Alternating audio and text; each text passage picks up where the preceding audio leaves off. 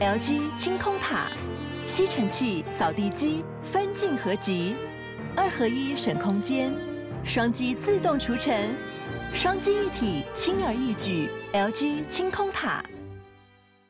经济学之父亚当·史密斯 （Adam Smith） 在《国富论》一书中曾说过：“经济市场就像一双看不见的手，指导人们的经济活动。”但你知道吗？市场机制的自动调节无法保证一个国家的充分就业，还是有许多失业或是必须专心照顾家庭的人，在没有收入、生活困顿或面临死亡的时候，谁会是那双看得见的手，给他们依靠呢？其实有一种保险就叫做国民年金哦，它就是那双看得见的手，在我们面对人生重大变化时提供支持的力量。让自己及家人获得最基本的保障，它包括老年、遗属及身心障碍三项年金，以及生育、丧葬两项一次性给付。人生的生老病死都替你面面俱到了。当然，天下没有白吃的午餐，但缴保费也不用担心，有政府当你的神队友，帮你出四成的保费。等到年满六十五岁开始领老年年金时。最快九个月，最慢四年多就可以领回年轻岁月投资的保费总额喽。而且给付金额每四年会随着物价指数调涨，不会有通膨的问题，保障不缩水哦。国保年资不管是几天或几个月，日后退休时就多了一笔国保的养老年金，活到老领到老，也就是我们常说的曾经拥有就能天长地久的概念哦。历经千山万水，有国民年金相陪最美。以上内容为卫生福利部广告。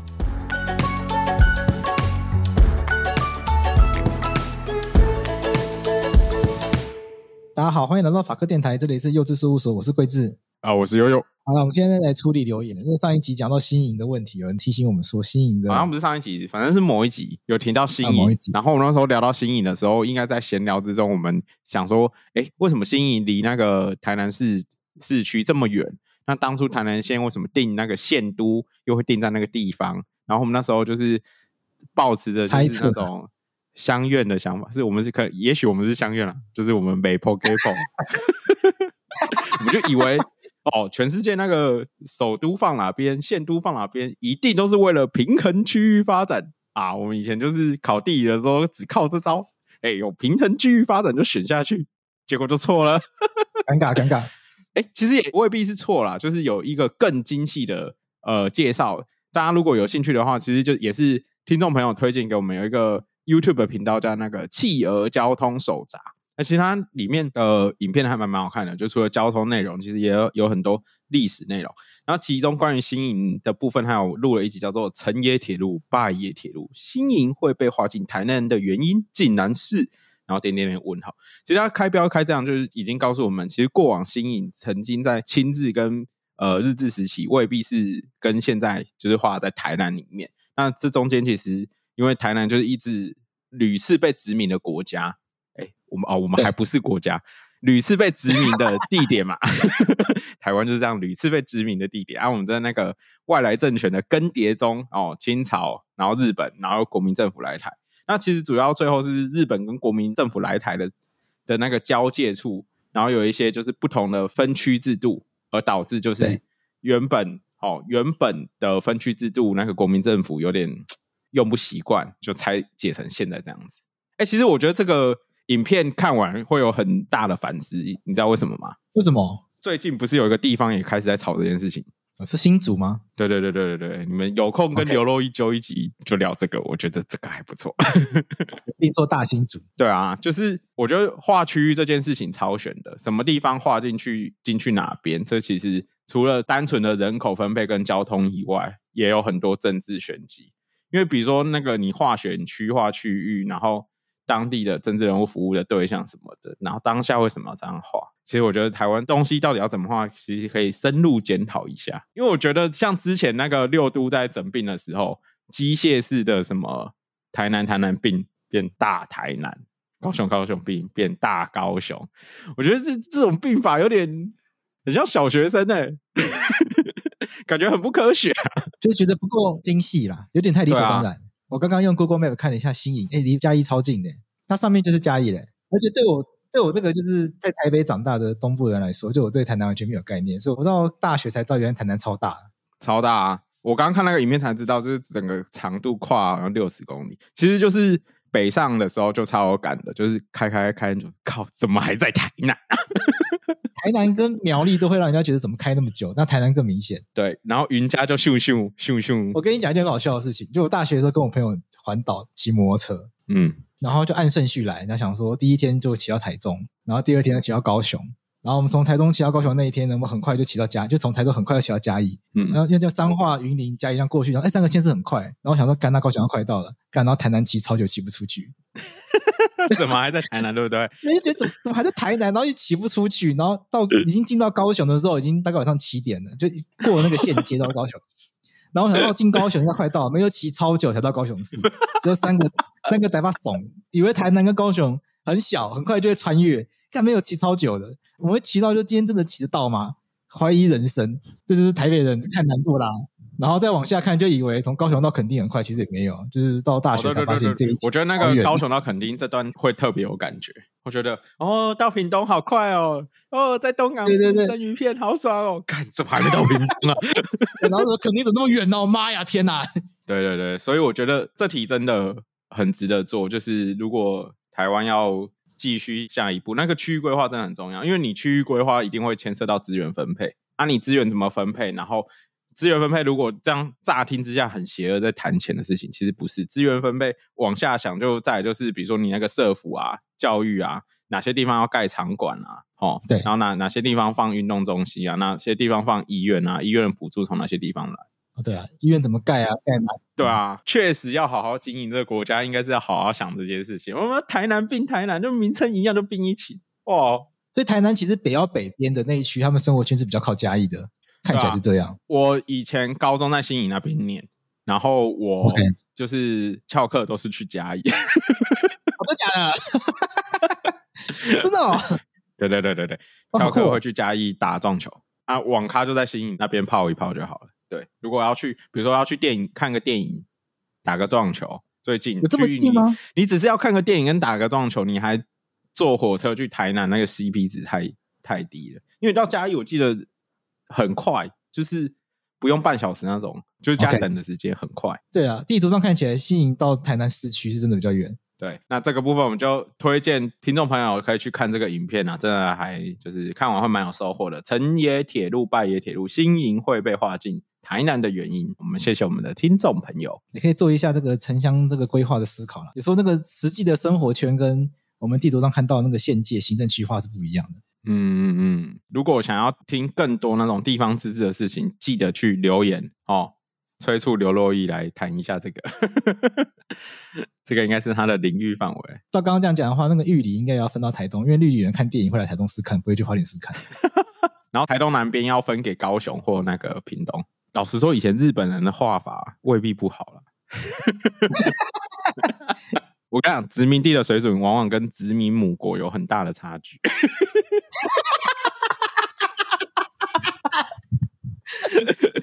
啊，我们点到这边，不要再讲下去了。对啊，下一步就是我们要比较香港、新加坡与台湾。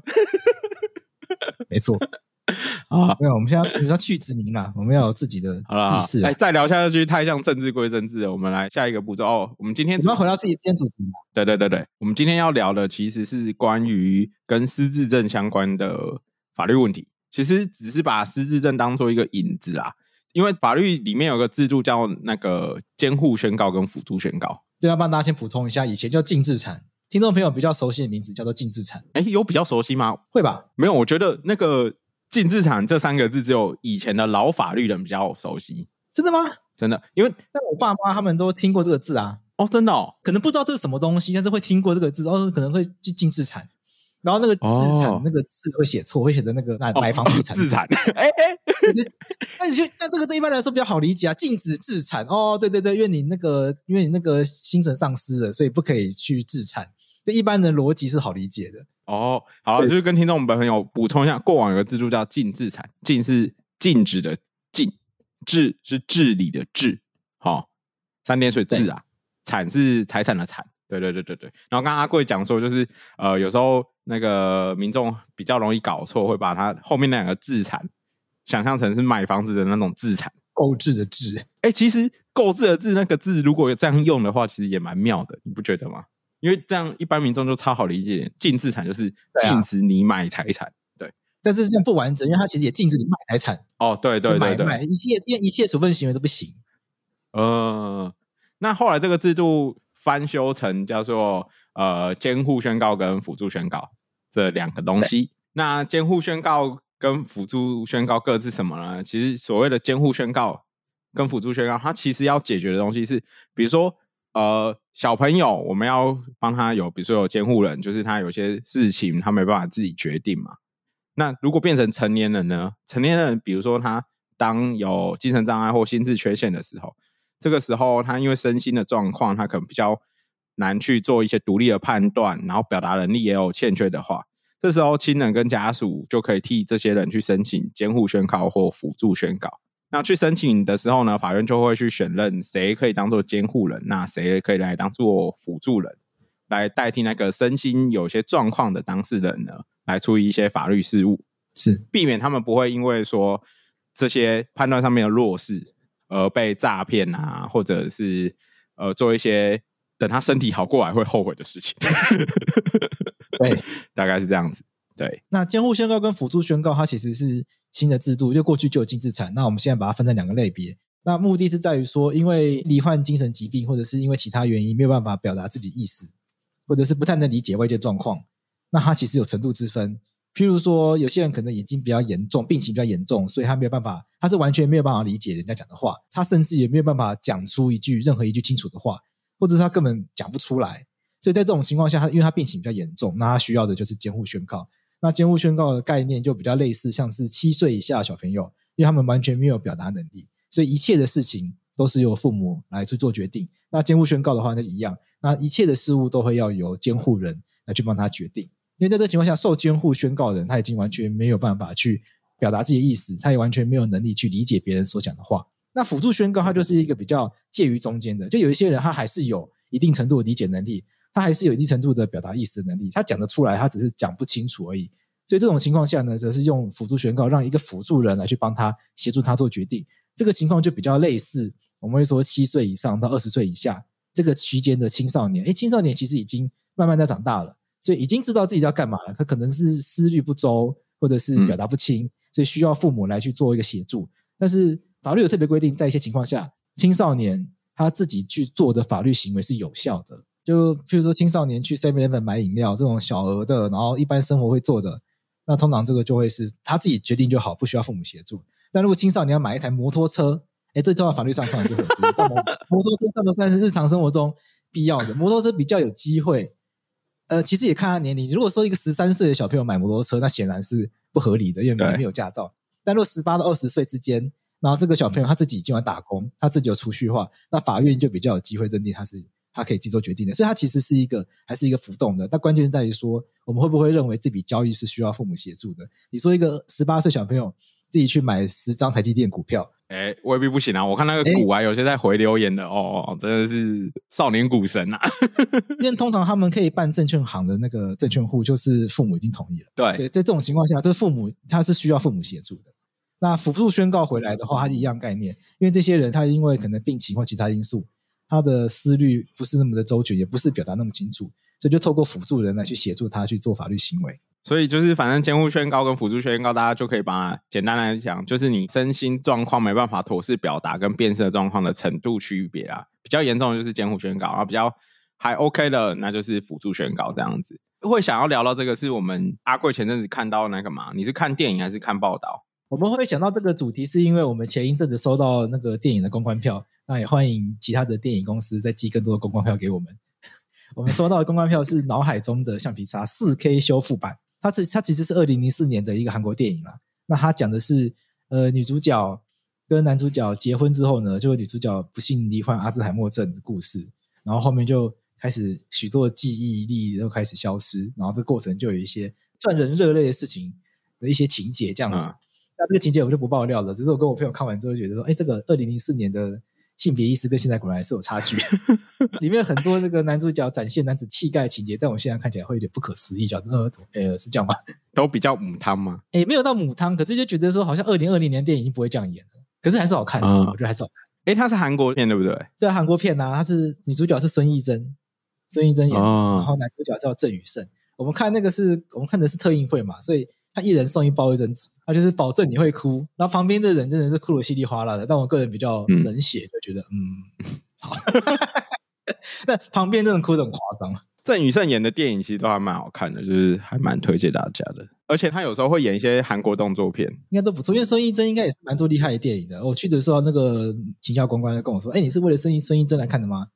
我说：“嗯，好。”因为其实我不知道孙艺珍是谁，我就是单纯拿到公关票我就去看，就是免费踩。在看的过程中，就有个有趣的事情，就是那个孙艺珍因为得阿兹海默之后，她的记忆力开始模糊不清，他会把啊，而且有点小暴雷啊，就是他会把现任的先生跟他的前男友搞混，还会叫错名字啊。然后再加上我身旁也有一些长辈有类似的状况，所以就觉得哎，这个类似失智的这个议题是有趣的，就是哎，如果他搞不清楚对方是谁，然后就是说把房子卖给他的话。这样到底该怎么解决？这才有这个这节灵感呐、啊。然后大家有兴趣的话，也可以上报道者。报道者有做过失智症的专题。那确实，因为失智症引发的法律纠纷其实是很多的。哎，其实刚刚听你，我没有看过那部电影啊。我自己想到的是那个有点像以前有一部那个中国片，是中国片还是国片？那个白百合演的啊。然后，OK，就是那个被偷走的那五年。哦，这我没看过。没有，他反正他的剧情是他就是他有一个记忆消失，然后那个白百合。本来是情侣，然后中间他消失记忆的那五年啊，他就是其实已经有别的感情了。然后他有跟白百合也是处于一个紧张状态，就是感情不好了啦。OK，其实这些状况都会衍生相关的问题啊。我过往曾经有一次的经验是那种当那种遗嘱见证人啊，然后遗嘱见证人比较困难的状况，你可能就是有些老人家他老了，老到一定的状况的时候，他的思绪表达能力未必会 OK 这样子，对。那可是不 OK，跟我们刚刚讲的要到达监护宣告跟辅助宣告，其实未必是完全一样的。这时候就会产生很多那个法律上的疑问啊，比如说，其实很常出现的是在争产的状况啊，比如说，呃，今天假设女儿在爸爸还在世的时候，然后去做一些财产更动，那其实。那个爸爸可能已经有失智症了，然后家人都其实都知道了，只是一直迟迟没有去帮他办监护宣告或辅助宣告。可是你没有这个宣告，等于他那个期间所做的法律行为到底有没有效？这个时候在法院里面就会变成争执的重点。那对，很很困难的点是，假设爸爸已经过世了，那我们如何去判定爸爸当初做那段时间做的遗嘱到底是？有受到他的病情，因为有时候不一定是失智症，可能是其他身心的状况。那有没有办法从过往的那个医疗记录去判断说，哎，爸爸那时候所下的决定是 OK 的，是有照他的本意，还是其实他已经精神状况已经不 OK 了，是其他的亲友在那边乾坤大挪移去移走财产？如果没有先做好这个监护或辅助宣告的话，会会有很多后续上面的麻烦。而且台湾慢慢步入老龄化社会，其实我觉得这真是一个蛮重要的议题。对，哎，其实我们可以跟听众朋友补充一下，像这种啊，到底是谁可以申请这个监护或辅助宣告？我们可以看一下那个，就是在民法里面，其实它有规定哦，就是呃，只要家人有这样子状况，那法院可以因为本人、哦、配偶、还有四亲等内的亲属，还有比如说最近一年有同居事实的其他亲属，然后还有检察官、主管机关、社会福利机构，哦，等等。法条所列举的人都可以去申请这个监护宣告，可是纯看这样子会觉得，哎，监护宣告好像是一个还蛮不错的制度，就是有去做监护宣告跟辅助宣告。那这些人经过医院的鉴定，按照刚刚所说的，在这些可以申请的人去做申请之后呢，就是你准备这些文件，然后去法院，然后提出申请，然后你可能要缴一些裁判费用。然后再来就是法院会指定去鉴定机构去看，哎，有没有到达那个精神丧失的状况？这个部分你呃，申请人可能要负担自己一些的那个鉴定费用，然后法院会做一个宣告。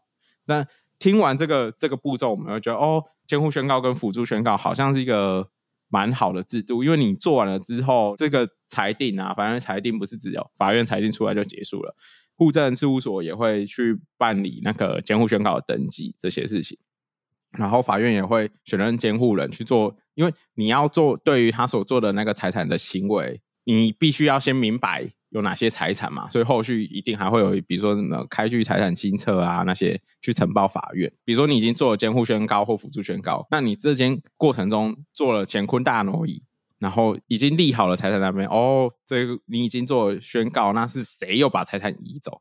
这些就会变得有凭有据，这样子就比较清楚了。对对对，乍听之下可能会觉得，哎，那这样监护宣告跟辅助宣告感觉是一个蛮好的制度。可是，在做这期之前，我们刚好看到一个新闻，大家有听过三八建设吗？反正就是一间建设公司。大家如果有兴趣的话，可以去那个镜周刊看那个报道，那个百亿夺产八点档。遭强关精神病院时间三发董座内控妻儿设局夺产。对，有兴趣自己去《晋周刊》看一下这个报道，我们可以简述一下啦。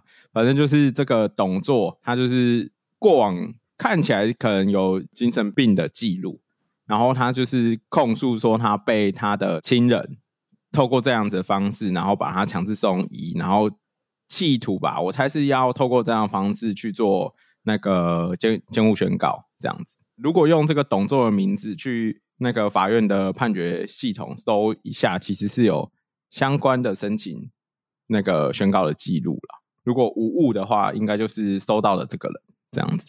那其实透过这个案例啊，就是我们去查找判决的时候，应该就是报道里面讲的这个人啊。因为除了那个，虽然他那个地址都没有秀出来，可是他那个在程序部分啊，有一段话写：巨资就是相对人。都是住在台北市金华酒店，那我想，哇，这应该没有错啦。这个住在很有钱的地方。为什么我要提到这个新闻？之所以会提到这个新闻，其实是在于就是我自自己的那个生活上的经验，还有就是有一些朋友来咨询的状况，是因为有些状况他已经被申请监护或辅助宣告，可是因为人的身心状况未必是。一直插下去的，对。那比如说他有曾经有一些患症，那可是他也许后来在呃稳固就医的状况下，好、那他的状况其实已经可以自理，然后也不需要被监护或辅助宣告。那他可能一直迟迟没有去做撤销的情况下，那临时他可能有一个财产交易上的机会，他可能比如说他自己想卖，然后可是受他的监护人啊。这边也可以跟跟大家讲一下，实务上未必那个监护人都是具体的一个人，或者是亲友来担任。有时候那个人有可能会是那个政府机关，比如说像社会局啊，担任监护人的这样子的情况下都有可能。对，然后当初就是看到这个案子很震惊，想说那哇，如果夯不啷当的这个宣告就下来的话，那会不会就真的有像报道里面？这么严重的情况，可是我们从这个法院做裁定的过程中，其实就可以知道，其实虽然就是报道写的很惊悚，就是比如说有强制就医，那可能强制就医的过程有所瑕疵啊，这些也都解决了。那其实法院的主要都还是会去调阅相关的那个就诊记录，还有相关的病例，然后做详实的调查，才去做这个监护或辅助宣告。对，并不是说你一有。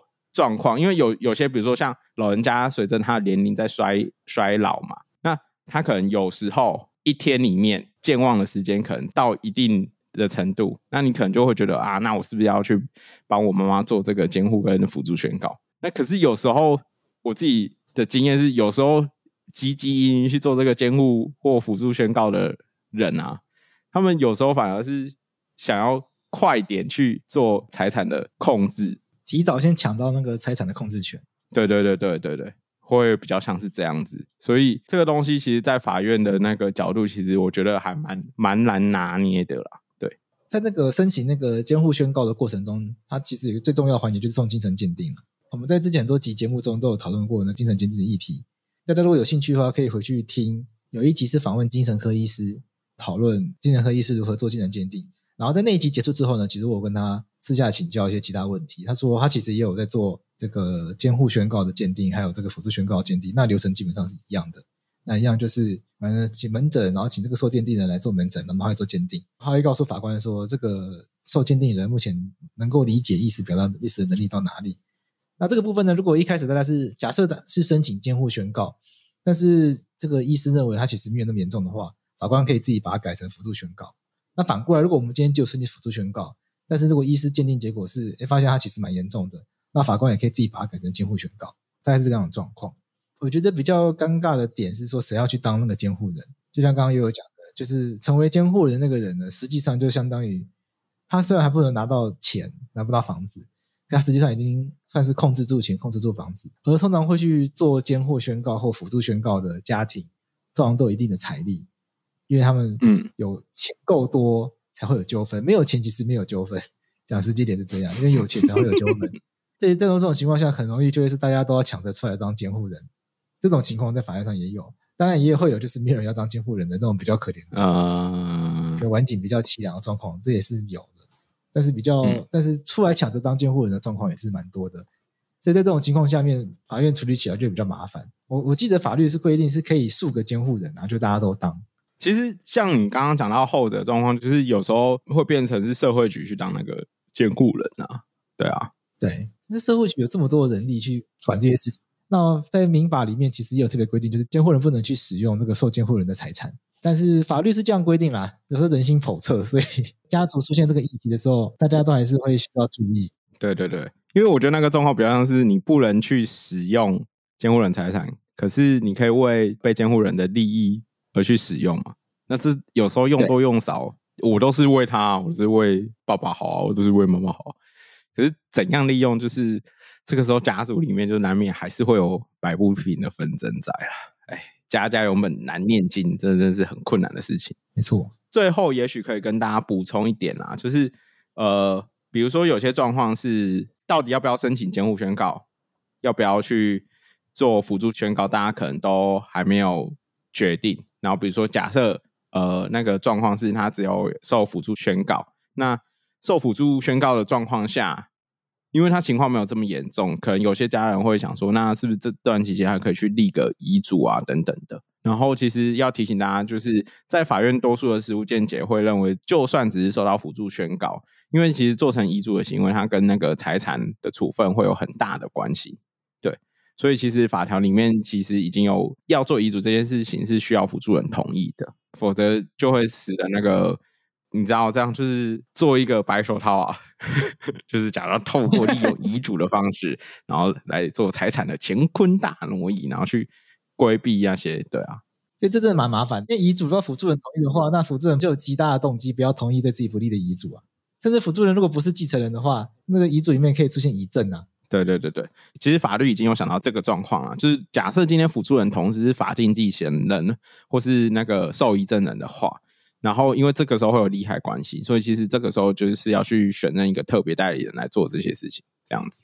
代理的选任程序也是蛮麻烦。对，然后这个我就想到一个有趣的事情，就是那个那个特别代理人他的选任方式，通常是法院会发函给那个律师。其实我不知道那名单是怎么选出来的，因为我有收我有收过这个通知，就是说本院为办理什么什么案件需选任特别代理人，然后就是如果你有意愿担任的话，请五日内呈报那个意愿给法院。然后我看他的正本，就一次发给二十个人这样子。就那那个名册我不知道怎么选出来的，就很妙。因为我说过一次这个，但我们我没有，因为那时候在忙忙法白事情，我没有去。那我在法律咨询的时候，我听过一个比较离奇的事件，就他也是类似这种要选任特别代理人的状况，但是那个法院就直接选任的，就是反正那那个案件跟这个监护宣告没有关系，他单纯就是一个土地买卖案件，然后需要选任特别代理人，然后来咨询我那一方，他们就强烈觉得说，法院为什么选了一个对方直接指定的律师，然后那个律师就直接把那个地卖给了对方。哦，所以那背后都会有一些很庞大的利益纠葛在后面啊。这些事情法律的利益良善，可是背后想要操弄利益的人，他去玩弄的话，是很难处理的。哇，聊完大家根本不信赖这个制度。不会，所以聊完后要讲一些，如果你没有用这个制度的话，可能会有什么样的风险？对，大家如果大家除了看镜传媒的报道以外，大家也可以去看报道者的报道。就有一些现在有更多情况是，其实是实际去使用这个制度的人，相对来说，我觉得应该是少的。因为你要跑法院程序，什么一般民众不懂。我身边也有一些亲戚啊、长辈啊，有有询问我这个问题，就说需不需要去申请。我就说，其实是看他名下有没有财产，有没有可能被骗，或者他留下来财产有没有会造成后代的纠纷的状况。因为我们说法律的程序是为了避免纠纷。那如果这个有些长辈他其实真的就没有什么财产的话，诶，就是要做不做都可以了。当然有做会更有保障。但是如果你没有财产需要保障的话，好像也不太需要做。所以后来有些长辈就他们就。听完后面就觉得算了，反正那个反正长辈名下已经没有财产了。就大家有兴趣去看报道者的报道的话，会发现说很多是有钱的长辈，然后得失智症，因为还没有做这些宣告，所以他们就会被诱骗签一些文件，会被诱骗把一些把那个产房子啊、把钱啊拿给别人，然后事后自己都讲不出来自己为什么要去把钱给别人，为什么要把房子转让给别人，他们讲不出来。但是因为他们没有做监护宣告，没有做辅助宣告，所以法院也没有办法说他的行为是无效的。对，法院虽然都会做鉴定，可是你很难说鉴定结果一定是怎样子的，很难说你比如说人已经过世了，然后去翻阅他过往的那个病历，去回推说那个时候他做了这个法律行为到底是有效还是没有效。我觉得这有时候会有极限啊。对，而且与其你这样等于把风险放在后面。就是这个不利益的风险放在后面，那你后面要再去做补救，都是蛮像亡羊补牢的。因为我这样讲哈，比如说对方透过这样的方式骗了之后，移了第一手，又移了第二手，那中间的第二手他可能已经是善意第三人了。对，像不动产的金额这么高，其实很多人会有诱因去做这些事情。对，像悠悠刚刚讲的善意第三人，是因为我们民法有保障。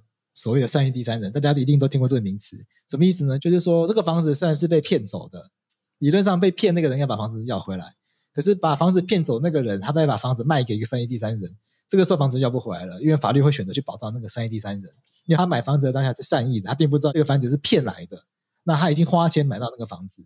所以这个时候，法律会比较选择去保障那第三人，房子就给他了。你房子要不回来的话，你自己去把钱要回来。因为房子既然已经卖掉，所以骗你房子那个人理论上手上会有一笔钱。这个时候你可以去把这笔钱要回来。我们法律逻辑是这样，但是极有可能要不回来，因为钱可能花掉了或藏起来了，或者钱又移转到哪里去了。所以在民法的思考里面，它最后其实是一个风险的分担。到底风险要由谁来承担？通常风险我们不会让善意第三人来承担。那你自己要被骗，那虽然说你也是被骗了。可是被骗的人，我们会期待你在事前做一些事情，不要让自己被骗。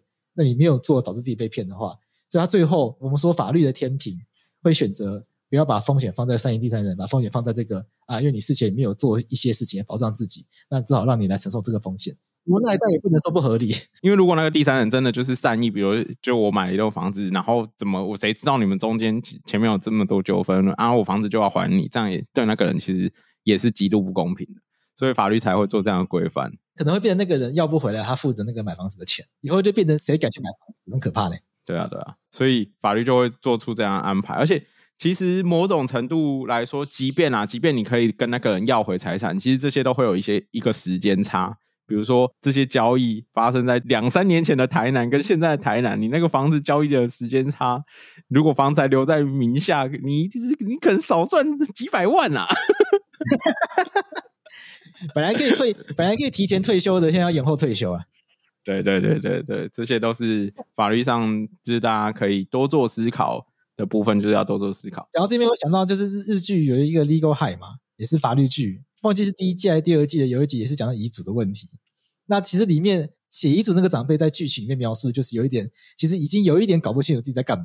所以他们就是手上有非常多遗嘱，就每一房都可以拿出一个遗嘱，然后都说这个是对对对对。然后那个戏在拍的时候呢，就都都会隐约带一点，那个长辈有点不知道自己在干嘛，然后不知道怎么去写了一个遗嘱，最后拿出一份最新的遗嘱，那个财产居然是给照顾他的，那对对，给照顾他的那个人。最后他把那个钱给他看护，然后戏里面有暗示说，会不会是看护讲了些什么话去诱使这个长辈在神志不清情况下把这个遗嘱写下来？在戏里面看起来就是没有监护宣告、辅助宣告的状况啊，所以他写的遗嘱每份都是有效的，这其实蛮可怕的一件事情。对啊，但是回过头来，监护宣告、辅助宣告，他还是要尊重。他一个很核心的观念是，他还是要去保障受监护人或受辅助人本身的人格尊严啊。因为这个人一旦被宣告了，等于是他自己一辈子拼下来的事业，他自己赚的钱他不能自己花，他所花的每一分钱都要得到其他人的同意。这这其实对一个心智健全的人来说是情何以堪的，甚至是别人可以在不经他同意的情况下帮他把钱花掉，因为监监护人的状况其实就是这样。这个状况就是大家可以去看那个《镜周刊》很精彩的百亿夺产，所以今天这一集主要是可以帮助大家，除了可以让我们更用法律的观点去了解，如果我们身旁有这样子的长辈，或者是我们身旁有这样的家人朋友，我们发现他可能身心身心的状况上面需要考虑这一类型程序的时候，我们要怎么去思考这些事情？那它衍生的问题，其实家族纠纷可能都都是这样来的。如果预先在生前可以做一些安排的话，我们常常说我们在生前会去帮身后的财产做一些安排，在一些特殊情况下面，也许在生前就要开始规划了。那规划不并不是只有立遗嘱，甚至是可能我们已经预我们已经预期到，我们可能在晚年，甚至是在这个即将往生之前，可能会进入到这个精神比较不清楚状态的情况下，也许这个监护宣告、辅助宣告，它是一个需要提早来规划的制度。我们民法现在允许所谓的意定监护。议定监护指的是说，我可以直接指定一个人当我的监护人，因为我信任他。在过去是没有这制度的，过去监护人是要法院由法院来指定的，我们只能建议法院选他，但法院不一定要选他。所以大家在法庭上就会吵开来说，选我，选我，选我，大家都要，大家都要当，有那个百万小学堂的感觉，选我，选我，选我，大家都要当，大家就抢这个人。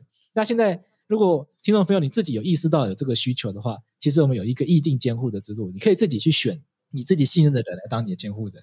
那再搭配到病人自主权利法的话，你也可以让他当你的那个医疗决策的医疗代理人。对，所以其实很多这个很多跟我们晚年可以尊严善终的这些制度，它是环环相扣的。大家真的是可以及早开始规划的。哎，如果穷的话，都不用想这些了啊！真的穷都不用想这些。有时候不一定是穷，你知道吗？有时候是我觉得有些长辈他比较幸运，他也就是家里算是有钱，然后可是然后再加上子孙，子跟孙都是。都是很有团结力的，没有想要去搞这些钱。因为有一些长辈，他就是很早就把钱分光了，名下没有钱，然后到晚年一路一路都是儿子在养。会不会只是他钱不够多？好啦，那我们今天这集就到这边。好，拜拜。拜拜。